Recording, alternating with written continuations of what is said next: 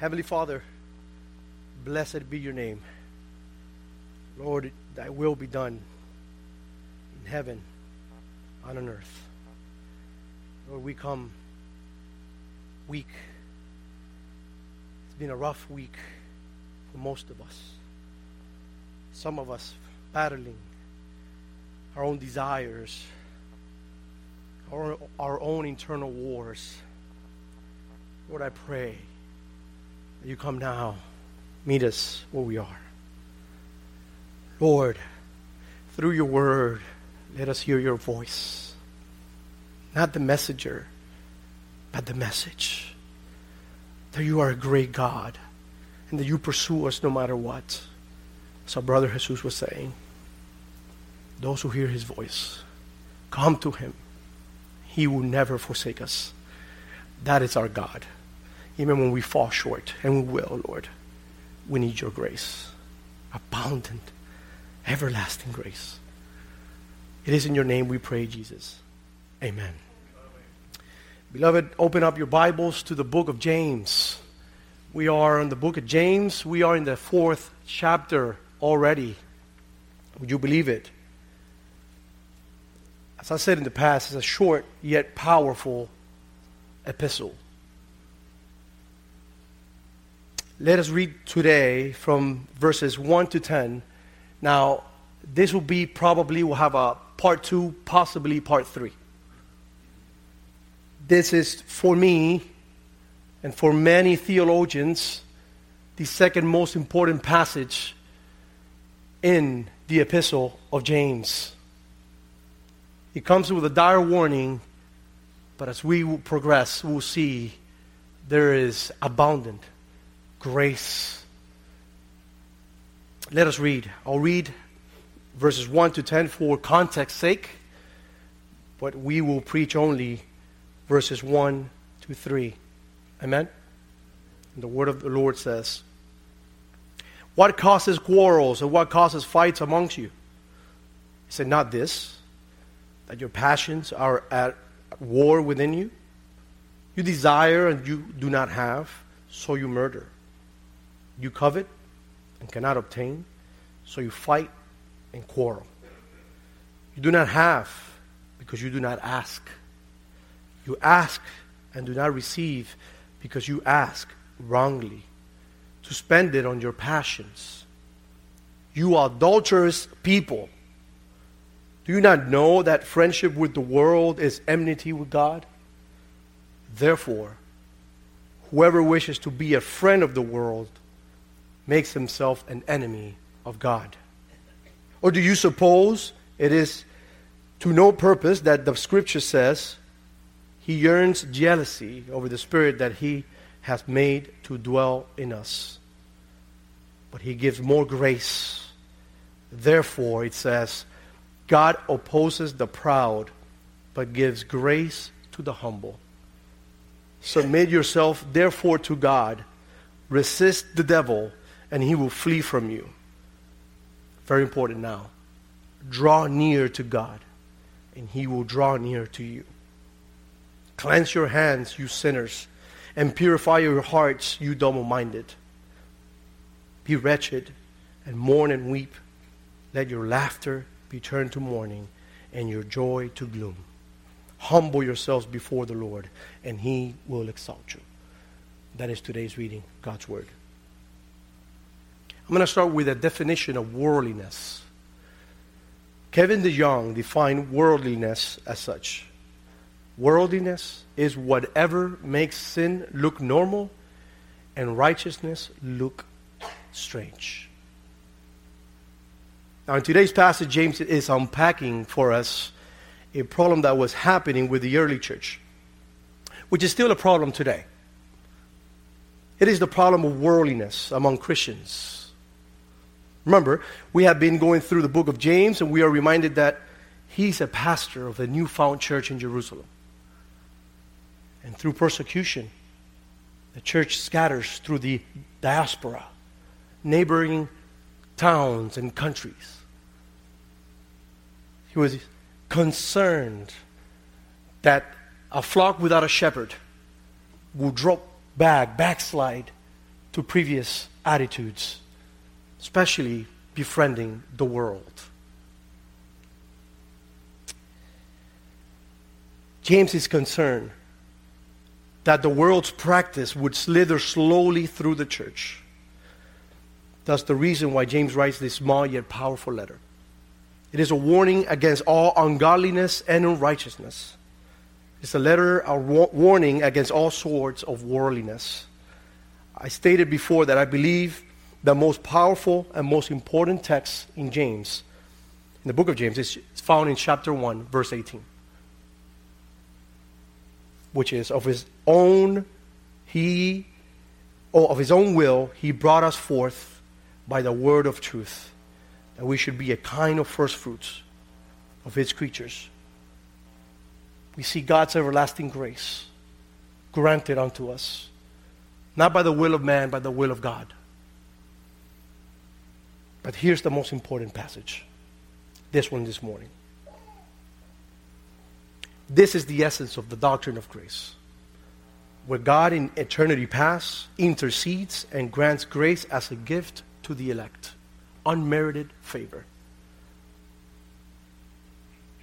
Those who place their faith in Christ not by their own means and strengths, but by the power of God in them, they will become children of God. That said, in today's passage, we will find what I believe to be the most important warning in this letter. Look at verse 4 for, for a minute. Do you not know that friendship with the world is enmity with God? Therefore, whoever wishes to be a friend of the world makes himself an enemy of God. What a warning. What a reminder. This is a definitive statement and a very frightened one at that. James understands the severity of this statement. He was an Old Testament theologian. And he understood the repercussions of being an enemy of God, which we were at one point. The Old Testament is filled with terrifying promises to those who are the enemies of God. Let me give you an example, or at least two. Isaiah 42:13 says, "The Lord goes out like a mighty man like a man of war, he stirs up his seal. He cries out, he shouts aloud, he shows himself mighty against his foes. That is our God. In Nahum chapter 1, verse 2, the Lord is a jealous and avenging God. The Lord is avenging and wrathful. The Lord takes vengeance on his adversaries and keeps wrath for his enemies. James wasn't trying to scare us. We are his friend. But what a reminder. What a reminder for those who play Christianese. For those who check mark going to Sunday school, Sunday services, but their hearts have not drawn near to the Lord. especially practicing the world's beliefs within the church. It is a remind, reminder for the believer to take grace seriously. One cannot be a double minded Christian, be a friend of the world, and be a friend of God. And although the world, for the most part, is not an enemy to the idea of God in a sentimental way, but it is a biblical truth that although you may sympathize with God, or the idea of God, the biblical diagnosis for men is that you are an enemy of God because you are a friend of the world. In other words, if you're a friend of the world, you belong to the world. Today's message only not only comes with a warning, but a message of hope that even if we find ourselves in the lows in our Christian walk, even when we act like the world does, God still pursues his people with grace. He calls his people to draw near to him, finding joy and all life's provisions. Amen? Today's sermon title is flee worldliness, drawing near to God. And I'm gonna just gonna go one point this morning, and we're gonna look, take a look at the cause of worldliness, the root cause of it, from verses one to three. Now, last week, our brother Arturo Perez so graciously and awesome exegeted for us the, diff- the key differences between the law of God and the law of grace. You couldn't hear our brother last week, please, I urge you, go back to our Facebook, to our audio, listen to it. It was edifying. We learned the true purpose of the law. It is to point us back to the Savior. But it also makes, makes it evident that we have a problem, don't we? And he said the problem is me. I am the problem. And I love that James starts with that. He's very astute. He always points us back to our problems. I am the problem. My problems is not circumstances or exterior conditions. It is far greater than that. It is that my very being is in, has inherited Adam's sin, making me an enemy with God. This is exactly what James is unpacking for us this morning. Take a look at verse 1 and 2. What causes quarrels and what causes fights among you? Is it not this? That your passions are at war within you? You desire and you do not have, so you murder. You covet and you cannot obtain. You fight and quarrel. You do not have because you do not ask. And if you ever thought that James was all about the exterior behavior, you got it wrong. James is deeply concerned with the internal position of our hearts because out of it flows what truly is in there. So James addresses the main issue to the church when they revert back to the problem that I am the problem.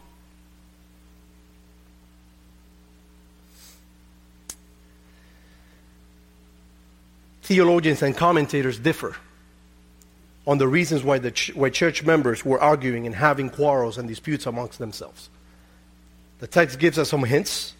It might have been the issue of not having some material necessities or some newfound success in the new lands they found in them, themselves in. Some brothers might have more, been more resourceful or skillful and might have found themselves creating new businesses and finding some sort of success, while others might have struggled more to adjust to the exile of their native country. Now, to find themselves clashing, fighting, and bickering against one another. Look at verse 2. You desire and you do not have, so you murder. You covet and cannot obtain, so you fight and quarrel. It's not that they were literally killing each other. It's the fact that they were hating one another for each other's possessions. James is so concerned of the internal that this resonates with John's calling in his first epistle. Everyone who hates his brother is a murderer. And you know that no mur- murderer has eternal life abiding in him. So it's not about the exterior, it's about the interior, the heart. And this is what James is suggesting in verse 1. You do these things, why? Because of your own internal struggles, your own ambitions and heart desires. So he answers a question with a question. What causes issues amongst you? Is it not this, that your passions are at war within you? Now, in the Greek, James uses the word members. Is it not this, that your passions are at war within your members? In other words, your very being, all that you are. This is a reoccurring theme in the book of James distinctions and fights amongst believers. Again, there were class conflicts. The rich were being honored in the church services, and the poor dishonored, dishonored by giving them a lesser attention. We find, find that in James 2. The rich were withholding wages from the poor, James 5. There were leadership issues, as some, uh, as some were selfishly striving for teaching positions within the church. James 3. And as we will soon, to, see, will soon, see, oof, there were personal conflicts as people were slandering and speaking evil things of one another in James 4. James summarizes that all these fights derive from selfish ambitions and desires that are our war within the believer. And that when we give in to these ambitions, we practice worldliness. We make worldliness ought to be an exterior behavior. Whether we smoke a cigar or drink alcohol. And yet, these things might have their, their merits. What we see, what we consume, what we see Netflix, yes, there has its merit. But James is deeply concerned with the heart matter.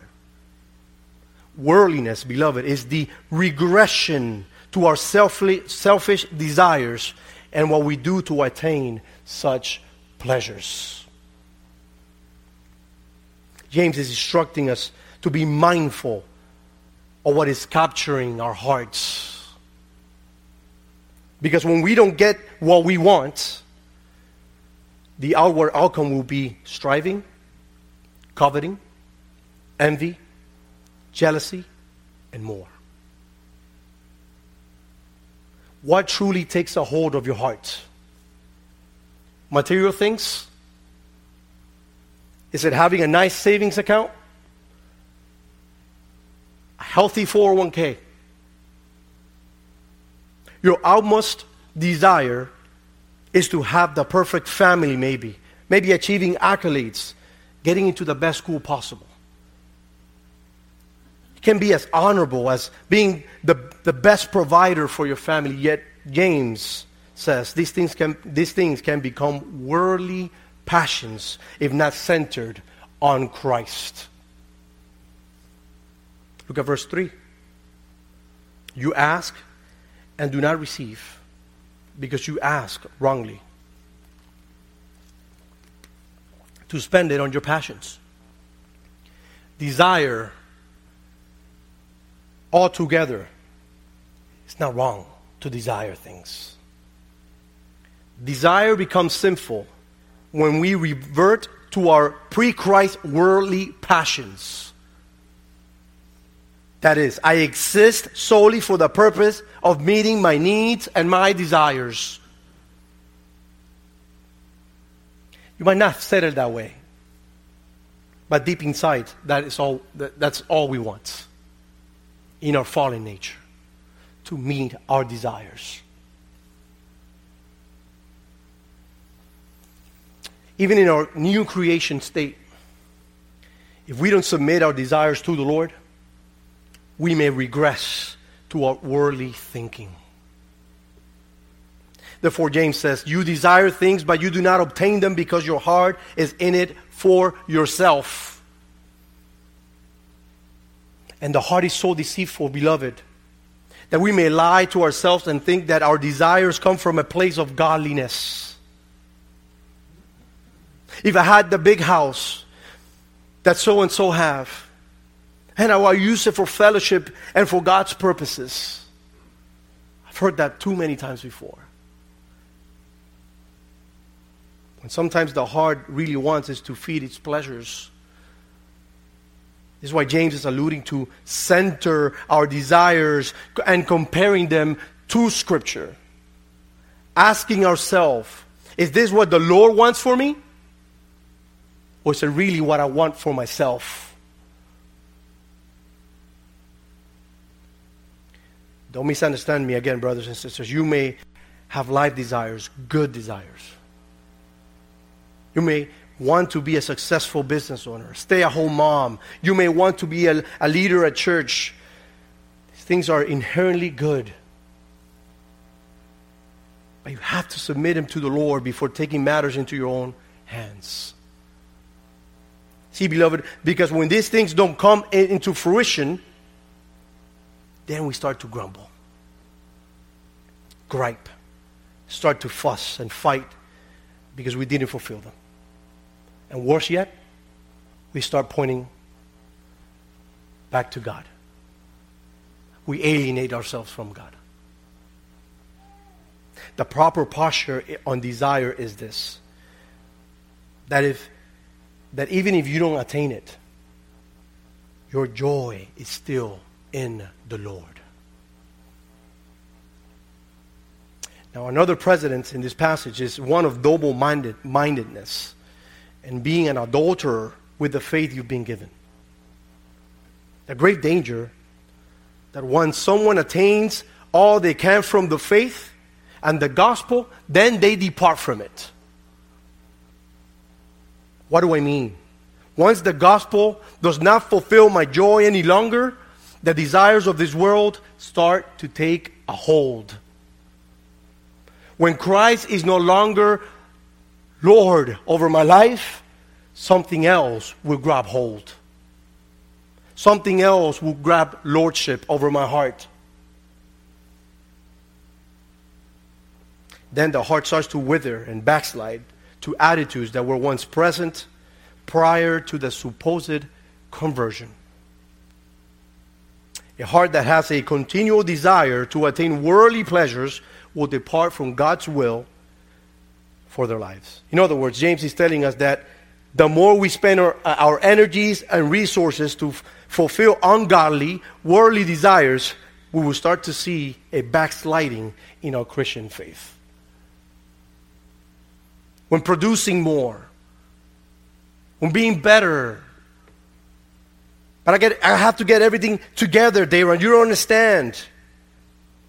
No, I do understand. I'm a sinner myself. That's therefore we need Christ. And the danger is that some who have pros- professed will be of evidence that not everybody that profess Christ are known by Christ. Let's look at, take a look at the parable of the sower and see what Christ has to say about desires. In Mark 4, verses 18 to 19, Christ explaining the parable of the sower, he says this. Because if we ever want to get someone's opinion, it's Christ. Amen? And he says this. And others are the ones sown among thorns. They are those who hear the word, but the cares of the world and the deceitfulness of riches and the desires of other things enter in and choke the word and he proves unfruitful. Jesus uses an imagery here to re- of reverting back to slavery.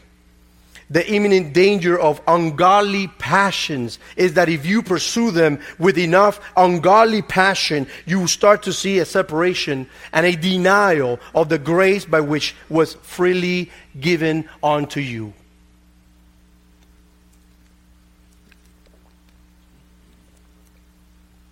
Worldliness. It's not merely an exterior act. Yes, worldliness will manifest, manifest itself outwardly, but it manifests what's in the heart first. And as you can see from the very examples that James provided, believers were fighting amongst themselves and envying themselves because they could not attain their passions. Therefore, they reverted back to their old foolishness and previous sins. Some even denied the faith. Henry Jacobson said this The essence of worldliness is exclusion of God. You want to be a friend of the world? You will eventually depart from the face of God. You cannot have it both ways. And as we will see in the next passages, God is a jealous God for his people. He will not share in his glory with anyone or nothing else. The, this parable teaches, again, the parable of the sower, the dangers of pursuing passions and desires. Just like the rich young ruler, remember him? Who outwardly was moralistic, seemed like he had everything under control. But when he was confronted about his passions and desires, don't touch what's in here. Jesus, this is where the line is drawn. You could be Lord over everything else, but not my desires. What happened? What does the Bible say happened? He went away disheartened by, by the saying. He went away sorrowful, for he had great possessions. He thought he was a believer. He believed to have kept the law, all external. But when Christ confronted his most inward desires, then the kingdom of God became secondary. I love all, all, you, all you are, Jesus. I love, yes, I love Christianity. I love church. I don't oppose none of it. I love it. I go to church, yes. But my desires, oh no, that's mine. Stay away. That's exactly what he did.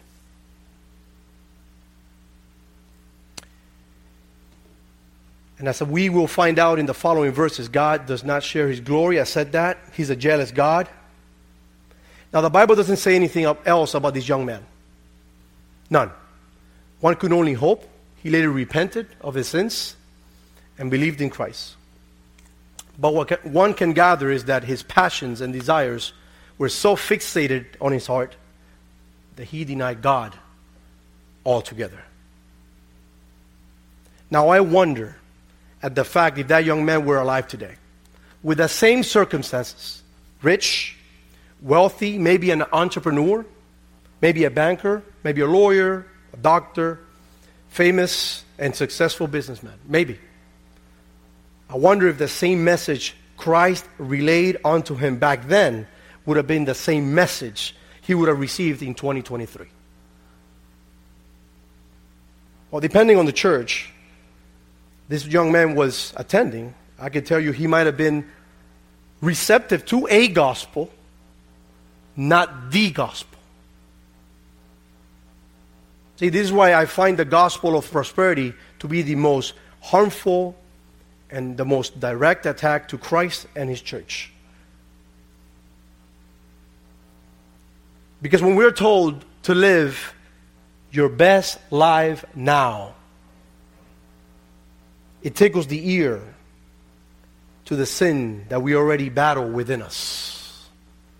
It stirs up our wants. It engages in our pleasures and desires.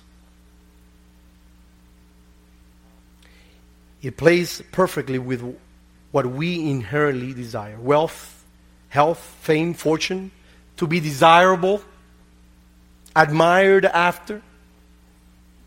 The prosperity gospel teachers have led their followers to live a life of worldly pleasures more than the fulfillment of the gospel and God's kingdom.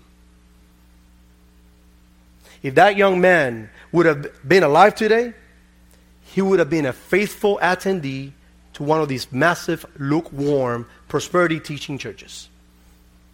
He would have been the perfect member too. Tithing, collaborating if his desires are met and his possessions are untouched.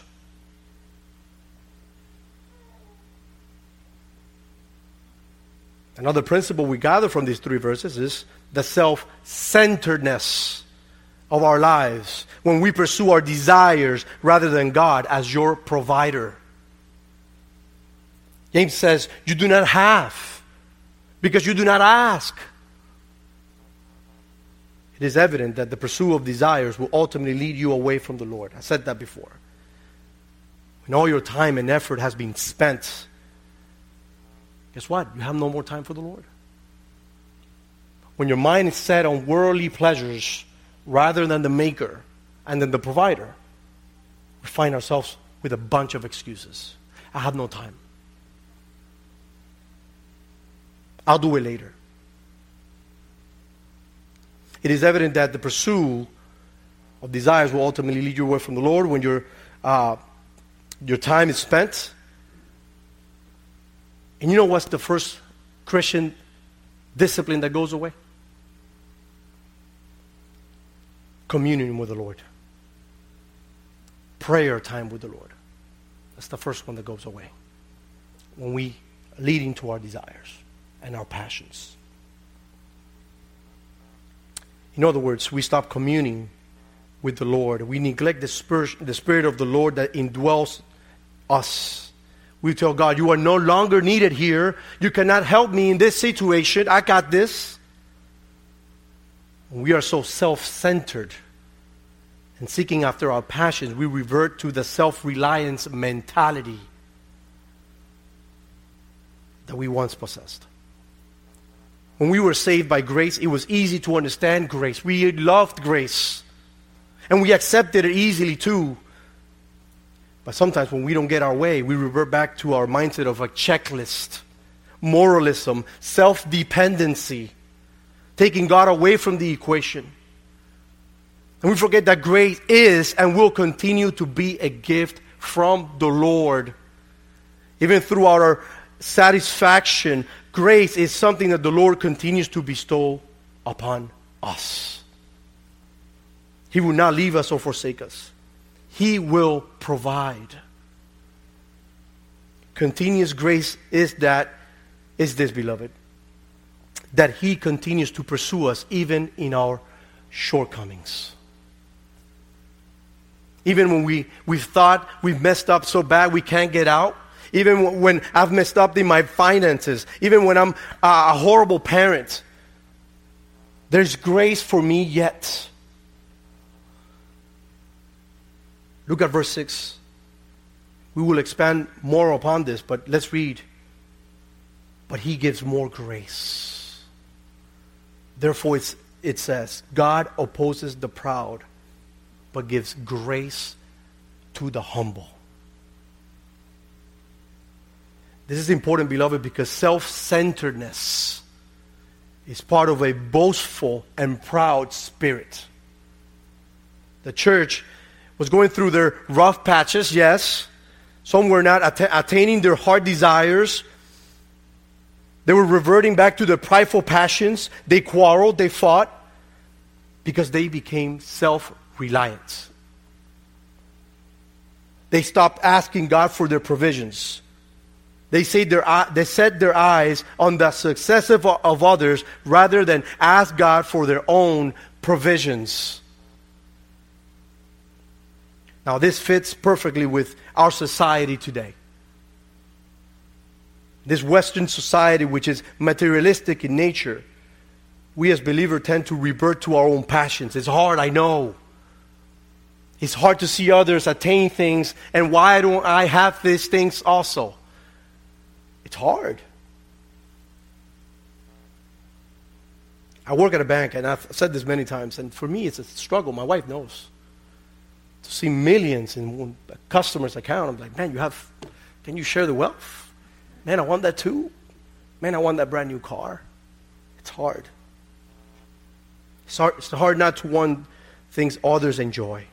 It's hard not to take the, you know, not to take the dream vacation or buy the second home or build the pool it's hard when we are in, in a difficult economy and you might not have enough savings to keep you from defaulting on your debt, especially when you see others succeeding and you're not.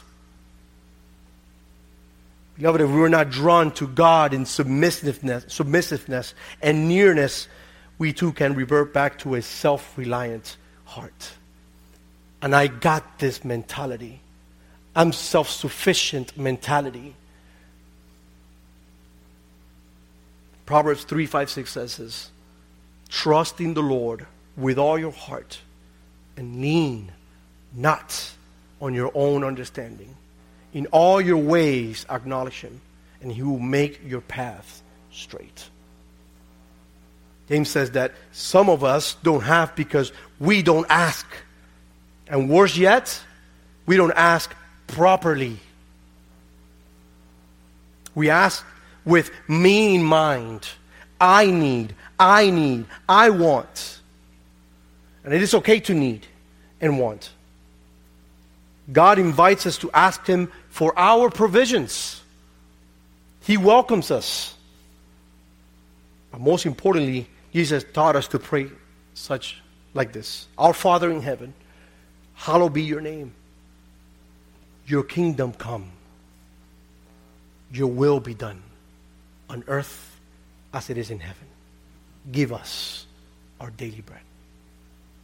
The focus is God's will for our lives. God invites us to ask Him. He wants to be our provider, to draw near to Him for our provisions. He won't deny them unless it's not aligned with His will. A Christ centered heart will always welcome God's will in our lives. So come, draw near to Him, and you will have your needs met. May not be in abundance, but what you need. But when we ask with the wrong motives, and our desires are not aligned with the heart with his heart and his desires, then we will hear a no. Notice the arguments and quarrels that happened and still happens today amongst us in the church happen when we hear a no from above and we are stuck on our selfish desires. We hate hearing a no from God. Sometimes when we don't hear a yes, we tend to turn back to our sinful desires. And, and when we do that, all sorts of malice and evil come out. When we are unsatisfied with the Maker, then we tend to set our hearts to the created things then all sorts of arguments and envy happen. That's when we become a part of the problem and not the solution. We start to ser- we start to serve less and less at church. We draw back from fellowship. We start to be overcritical and not submissive. We start finding wrong within the church. Oh, I don't like the, how the, the music sounds. Oh, I don't like the paint. Oh, I don't like the carpet. We become part of the problem and not the solution. Or the youth ministry doesn't have enough outings. The preaching is long and boring. We start creating excuses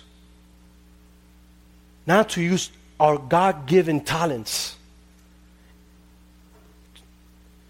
Beloved, and I see this very often in churches when we are not focused When we're focused on the material, on us, on desires, on my retirement, on my well being. Godly things take a back seat.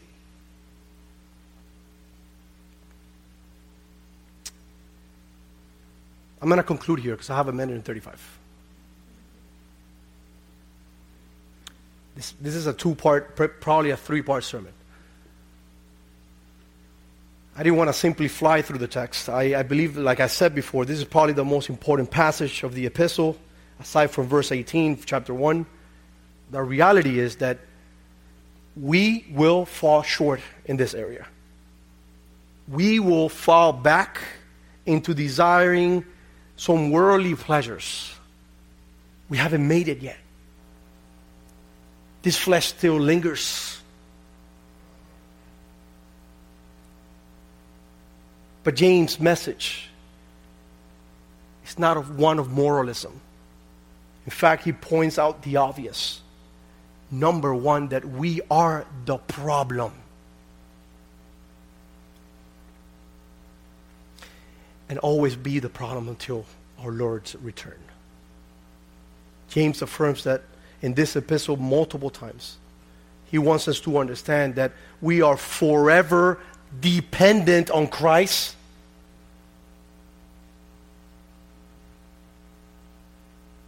That aside from Christ, there's nothing we can accomplish. That we just don't wake up one morning and decide to walk on our own. But I'll see you tomorrow, Jesus. Come back. That just doesn't happen. James is ultimately describing what a genuine believer ought to look like. Yes, He will give us instructions and do's and maybe don'ts, but not out of a heart of self reliance and self confidence. If it were that way, James would preach about the world. Because that is precisely what the world teaches. You can obtain it all. Anything you put your mind to, be better, do better. Rather, James is pointing us back to the cross. An ever present reminder that the cross not only saved me from my delights and pleasures, which made me an enemy of God, but also keeps me on shedding light on my ongoing walk with the Lord. As James puts it, God opposes the proud, but gives grace to the humble. Come to the cross. Come to the end of your life, to the end of yourself, empty it. There's nothing good in it. And embrace Christ as your sufficient Savior. For if you humble yourself, He will exalt you and give you everlasting life. Let us pray. Heavenly Father, the word has been preached. Lord, I pray that at least it has grabbed the attention of our hearts and point us back to Christ. Lord, it is easy to get it confused, to get it twisted, Lord, that we have inner strength, that we could do it, that we're capable. But James just showed us that that self centered mentality, Lord, will lead us only to fights, quarrels, disaster, Lord. Therefore, this is why we need you, Father. We need the cross ever to be ever present in our lives on a daily basis. Lord, remind us of the gospel of grace. We need you, Lord. Allow us to be focused on you, Lord. Let us let you be our first love. Not the world which so easily entices us. Lord, let us draw near to you, Lord. But first, Lord, draw near to us because we need you. We sometimes don't have the strength. Father, I pray for this church. I pray, I pray for their hearts that you may be their all in all. That aside from you, Lord, there, there will be nothing else, nothing needed, nothing required only Jesus and Him crucified. Thank you, Lord, for today's word. May it be a blessing in our hearts. May it bring about repentance if we were failing you in, in, in this way. We don't want to be an enemy of yours, Lord. We don't want to be a friend of the world. We are your children, and we need you, Lord. It is in your name we pray. Amen.